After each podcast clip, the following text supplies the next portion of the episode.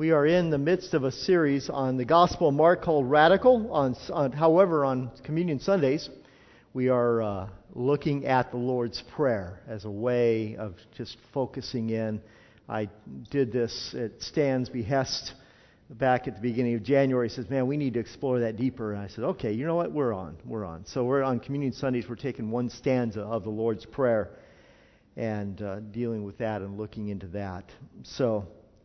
Uh, why the Lord's Prayer? Why is that even important to us as His people? Uh, Jesus made it clear when the disciples watched Jesus pray and en- engage with His Father, I, that, arose, that raised up within them a curiosity, an intrigue, a desire that says, How can I relate to God the way you do? So they said to him, Lord, would you teach us how to pray? And Jesus responded in Matthew 6. He says, This then is how you should pray. If you want to pray the way I pray, this then is how you should pray. But it's not a roach prayer, kind of like we have treated it many times in the past within the American church, where we sit back and we say, Our Father who art in heaven, hallowed be thy name. Thy kingdom come, thy will be done, dot, dot, dot, amen. Um, it's not that at all. It's more of a way of engaging God in prayer as well as in life. That's the important thing. It's how we engage God in the overall context of life. It's how He wants to engage us in the overall context of life. N.T. Wright, I shared this last month, but I'll share it again because it encapsulates so well what is involved in this prayer and what Jesus does, the gift that he gives to us, this sacred place that he invites us into. When Jesus gave his disciples this prayer, he was giving them a part of his own breath.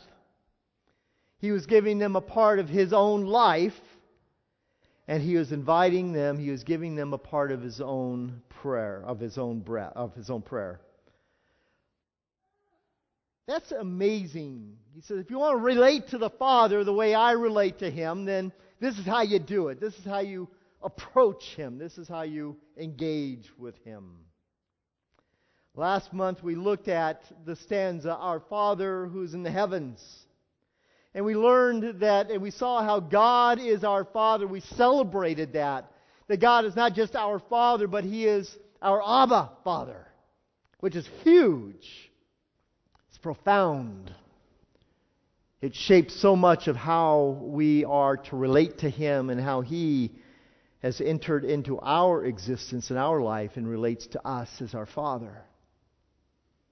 This Sunday, we are taken, and Jesus kind of turns the coin over, and he exposes another side to this when he said, Hallowed be your name. God is our Father, but we must never, ever forget that our Father is God. And there is a weightiness to that. Hallowed is a very old term that is not easily understood by us today. Translations will play with it to try to capture the essence of what this word encapsulates. And some do a better job than others. I like the way the New, English translation does it says, Our Father in heaven, may your name be honored. May your name be honored. Honored by whom? As we pray this prayer, who is his name to be honored by? By you and by me. As his disciples, this idea of honor is an exaltation, if there's a weightiness to it. But it compels me, if we understand it correctly, It compels me to engage in life, this gospel centered life, this disciple oriented life, to engage with life in my communion with God, in my community with you, and in my vocation with others, and how I live out this life. It compels me to this core commitment that says, May your, may your name, may your essence be honored by however I live my life, with whomever I live my life. Now, how do we do this? Honoring my Father is God, as God, begins with my thinker, my feeler, and my doer. It begins with how I think about God. It's just huge. See, we think about God as a little action figure. Kind of like this. I got this out of Nate's office today the Jesus action figure. We're going to have a talk. Not really. I knew this was in the, he bought it as a joke. Because we treat God in this way. He's a little action figure that we put into our pockets and we carry around with us, and occasionally we'll pull him out and we'll set him on the table and we'll play with him. We'll imagine and we'll fight dragons and we'll do things or whatever. We're not thinking rightly about God. A.W. Tozer writes this What comes to our minds when we think about God is the most important thing about us. It reveals whether or not I view God as a little action figure or something far greater than that. If I'm not thinking about him correctly about here, up here, it's like the foundation of my life, of my Christian experience is crumbling. And it affects everything else. Now, if I'm thinking rightly about God, something deeper is going to happen within me. And it's going to not just be intellectual but it's going to penetrate a little deeper to my emotions. And it's going to affect how I feel about God. Now, what do I mean by this? When we understand correctly, I can't help but it can't help but change how I feel about him. Three years ago, I Kim and I went to Gettysburg back east. And we walked the battlefields where 163,000 men fought for three days. And as we walked these battlefields, we imagined, we read the placards and we looked at the scene and we imagined what it would be like to be the Union soldiers on little round top or the Union soldiers behind the wall, the brick wall, as the Confederate Army was breaching it. We imagined what it was like to be the Confederate Army who charged out from the tree line and ran across the field into a slaughter and a hail of bullets and cannon fire. And there was a deep respect for that ground. A deep respect. And then when you realize that 53,000 of those 168,000 men, 53,000 of them died in three short days. That's a lot of carnage. Especially when you compare it to like the Vietnam War, where 56,000 men died in six years. Can you imagine how deep the blood ran at Gettysburg? We walked the fields and we read the placards and we looked at the scenes and we saw the the reproductions and there was a deep, deep respect for what took place there. And then we walked into the cemetery. As you walk into the cemetery at Gettysburg, there's this little sign that says, Silence and respect, please. And then you walk around the graves and you read the tombstones with the names of men who were born, who lived life as children, who grew up into teens, and many of them at that point went off to fight this war and to die as very young boys. And you think every name has a story. And there was a, not just a deep respect for what was in that cemetery, there was a weight, a weightiness to it, a deep honor that went beyond. It included respect, but it went beyond respect, and it affected it affected us emotionally. We were there during the Boy Scout Jamboree 100th year, so there were 50, there were about 46,000 other Boy Scouts around, along with families. And you know, the children didn't have to be policed. They didn't have to be told, don't walk on the graves. Don't climb the trees. Don't play hide and seek behind the tombstones. Because they had spent their time up to that point learning about what had taken place on those battlefields. When you understand up here correctly, it begins to affect you emotionally. And there is not just a respect, there is an emotional weight that settles upon one's soul when we think rightly about God. So when Jesus says, Our Father who is in the heavens, may your name be honored, or hallowed be your name, it speaks to how we think about God and how we feel about what we think about God. But it doesn't stop there.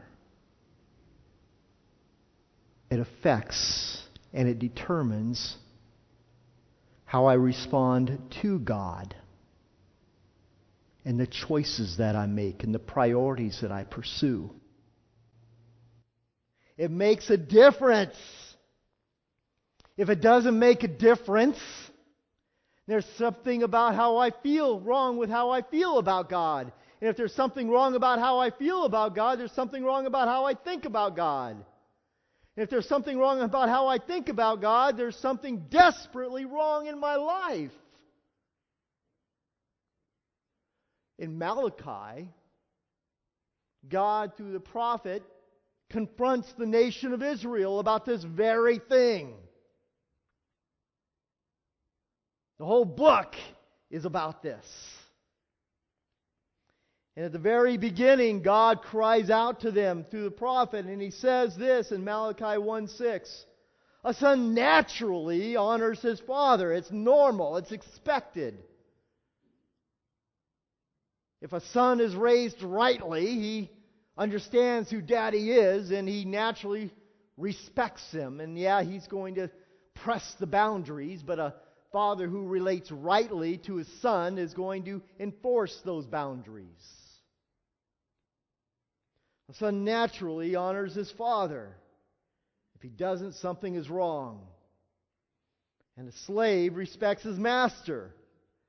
You know, guys don't like the father metaphor. Let's look at the master metaphor. If I am your father, God says, where is my honor? Where's that weight?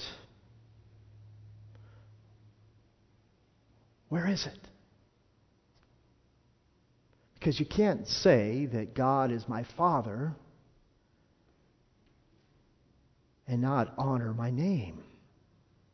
If you do, something's wrong with your thinker, your feeler, and your doer. He goes on to say, If I'm your master, where's my respect? I love this next phrase. Don't miss it. If you're Facebooking, stop. Yeah, I know. the Lord who rules over all. Can it get bigger than that? Is that God who is a little action figure? No. The Lord, Yahweh, his personal name, as we talked about last year, you all remember that. The Lord Yahweh, who rules over all, asks you this question Something is wrong with their thinker, their feeler, and their doer.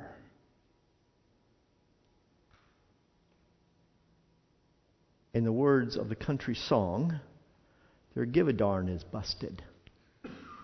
That's not the exact words, but close enough. It's busted. Why? Because they were, if you read the book of Malachi, they were all bound up with chains of apathy, mediocrity, laziness, self pity, pride, arrogance, indifference.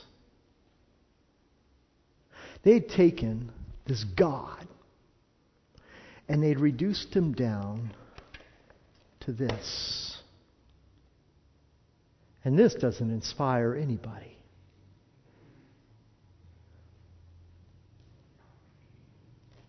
He's got rollers on his bottom. So it looks like he's walking on water. Nate, we're talking about this.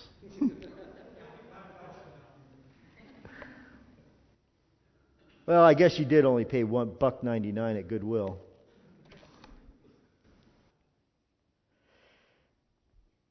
God is our Father, and that is incredible. But our Father is God. We need to understand this because parents get this in today's culture have this misguided belief that says, I don't want to offend my children, so therefore I'm going to give them what they want, and they become their go to buddies.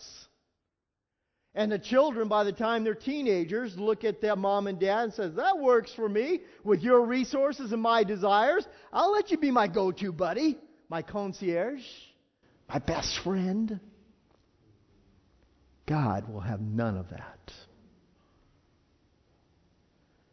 Now we need to be taught, and that really is an inadequate term.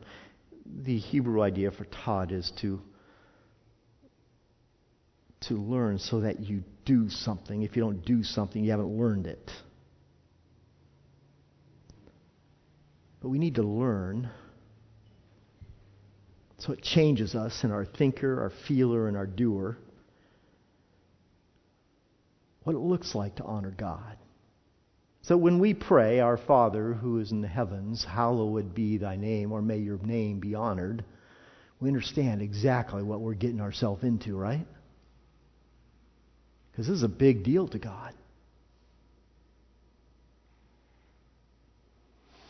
Honoring God as our Father, or excuse me, honoring our Father as God, at least for Israel, began with an encounter with God.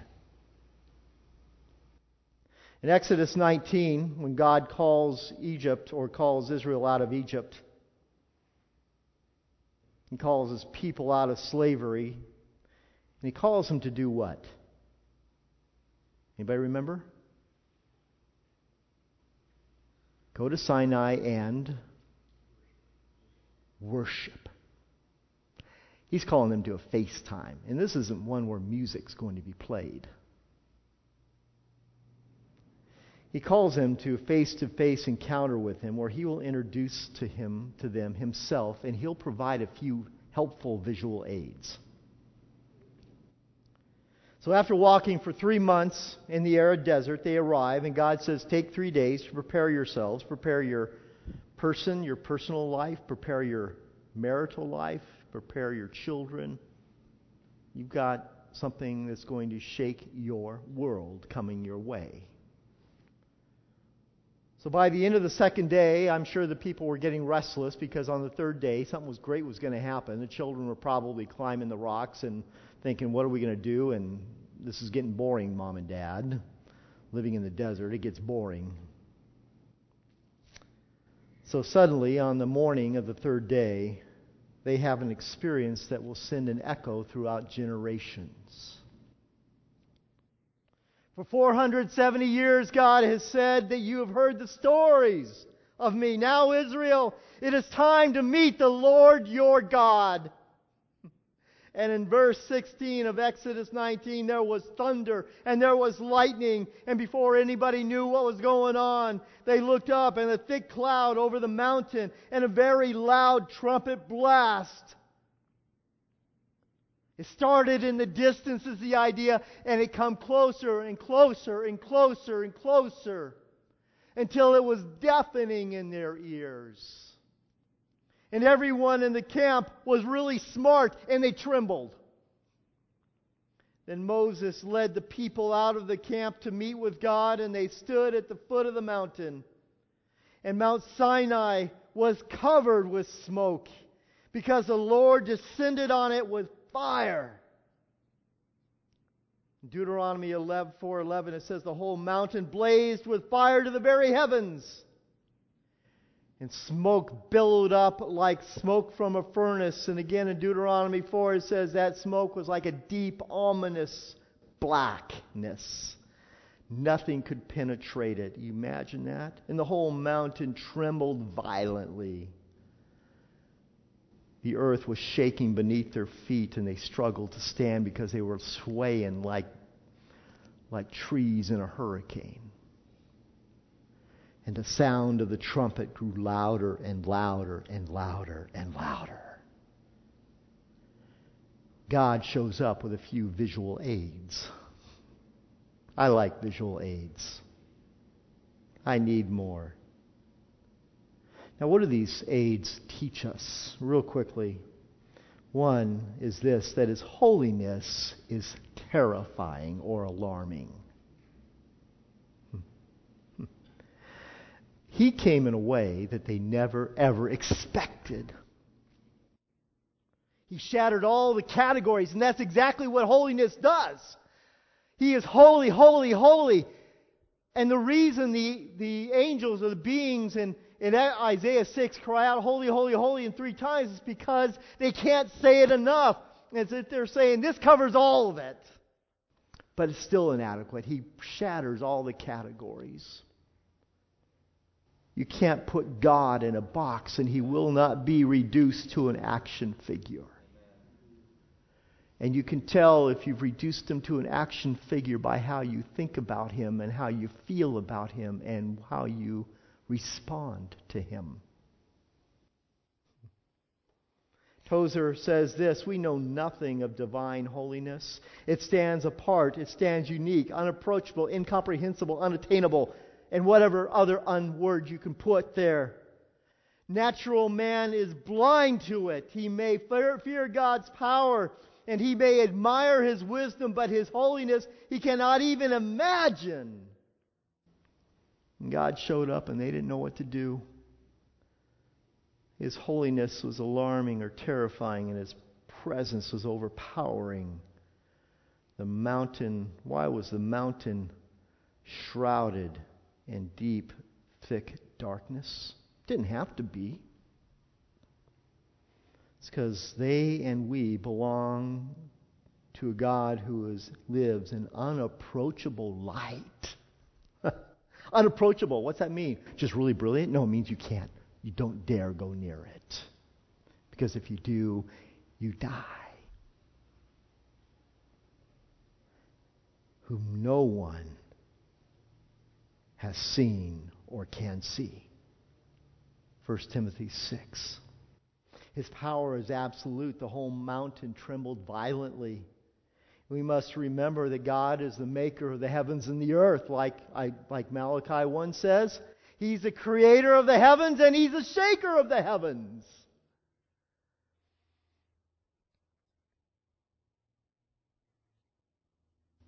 His power is absolute. His wisdom and ways are without comprehension. They thought that they knew God. They thought they did. They had been told the stories, and but their God was an action figure, and it was one among many in Egypt. Egypt had theirs. Israel had theirs.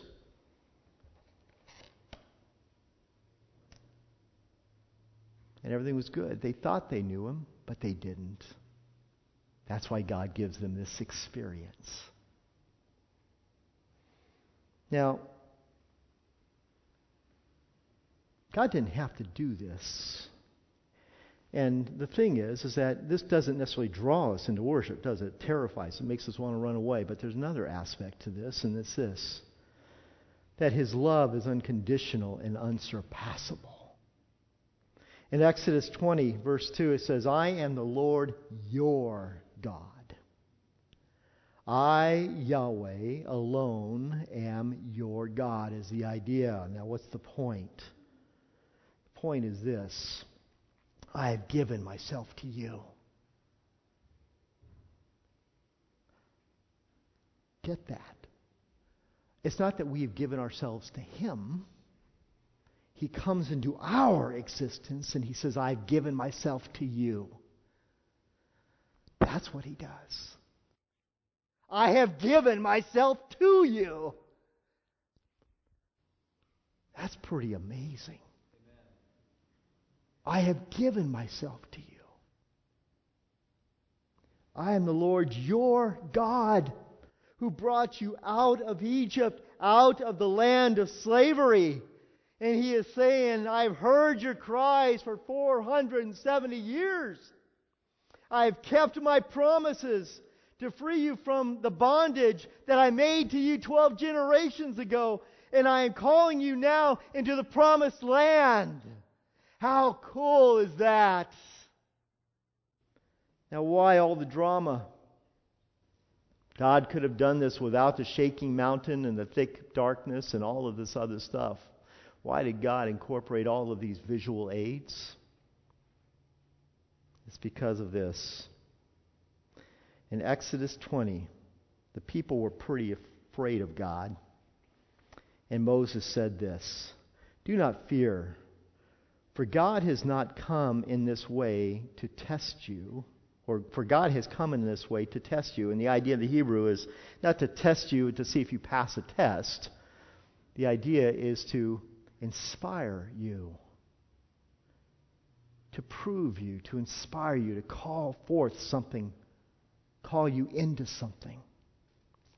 That the fear of Him may be before you, so that you will not sin so that you will not sin.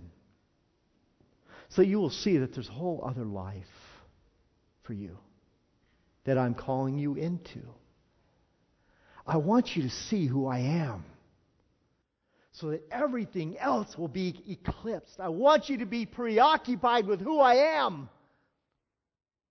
And that's a huge thing because we're not preoccupied with who He is. We have an action figure. We don't have a God. You know, it's interesting that Paul says in Philippians 4, do not, if you're anxious for anything, pray. Or James says, if your heart is troubled, pray. And we think, well, I prayed and I'm still anxious and I'm still troubled. You know why? Because my circumstances are bigger than my God. We're just like Peter Call me, Lord. And he calls, he steps out. I thank God Peter stepped out because I wouldn't have.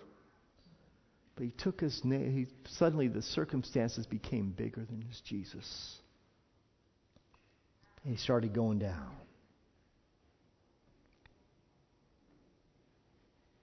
God may be our Father, but our Father is God. And honoring Him is a really, really, really big deal. But where do we go to get inspired? Where's my visual aids? Where's my visual aids?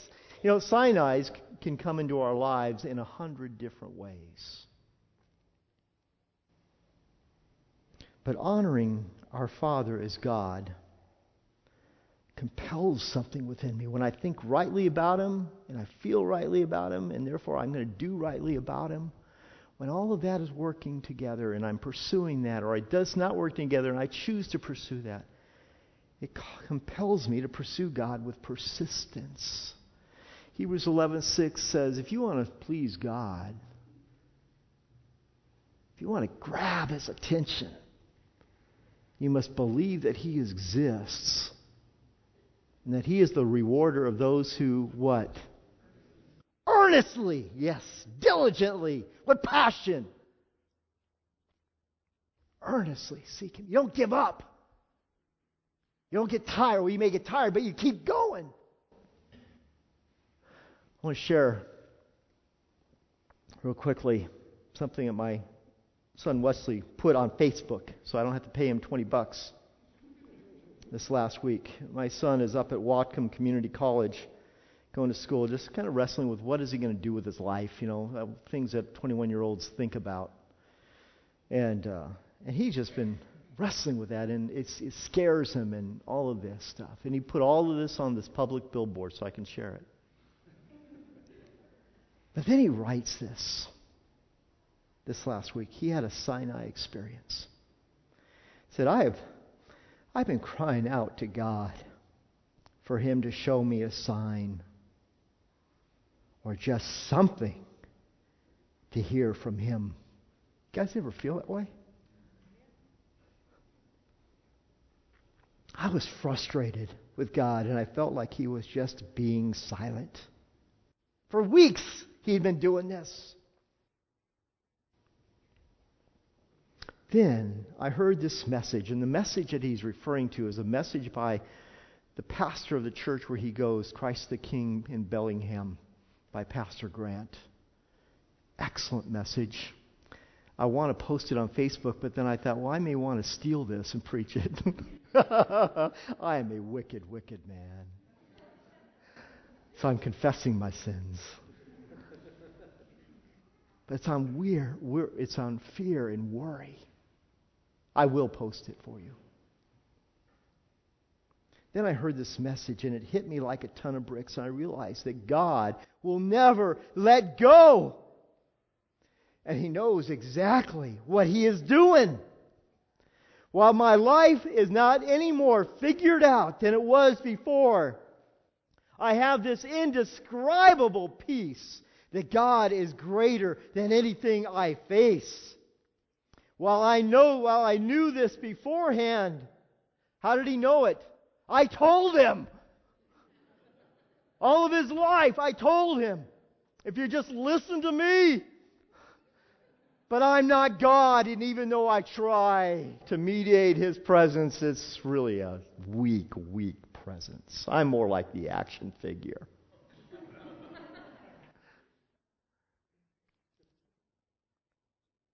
It was just head knowledge. And it finally hit home that God will always take care of me. And worrying will only do me harm. Oh, I wish I'd had that wisdom at 21 years old. Now, why did this happen? Why did he have this Sinai experience? And I believe it's this because he had been crying out to God for weeks. And folks, you want to have an encounter with God, you cry out to God for weeks, and it may take more, it may take months, and it may take years. But that's what it means when it says, diligently, earnestly seek me. God is not interested in weak willed, apathetic people who claim his name but do not want to know him rightly. That's that's what it's all about.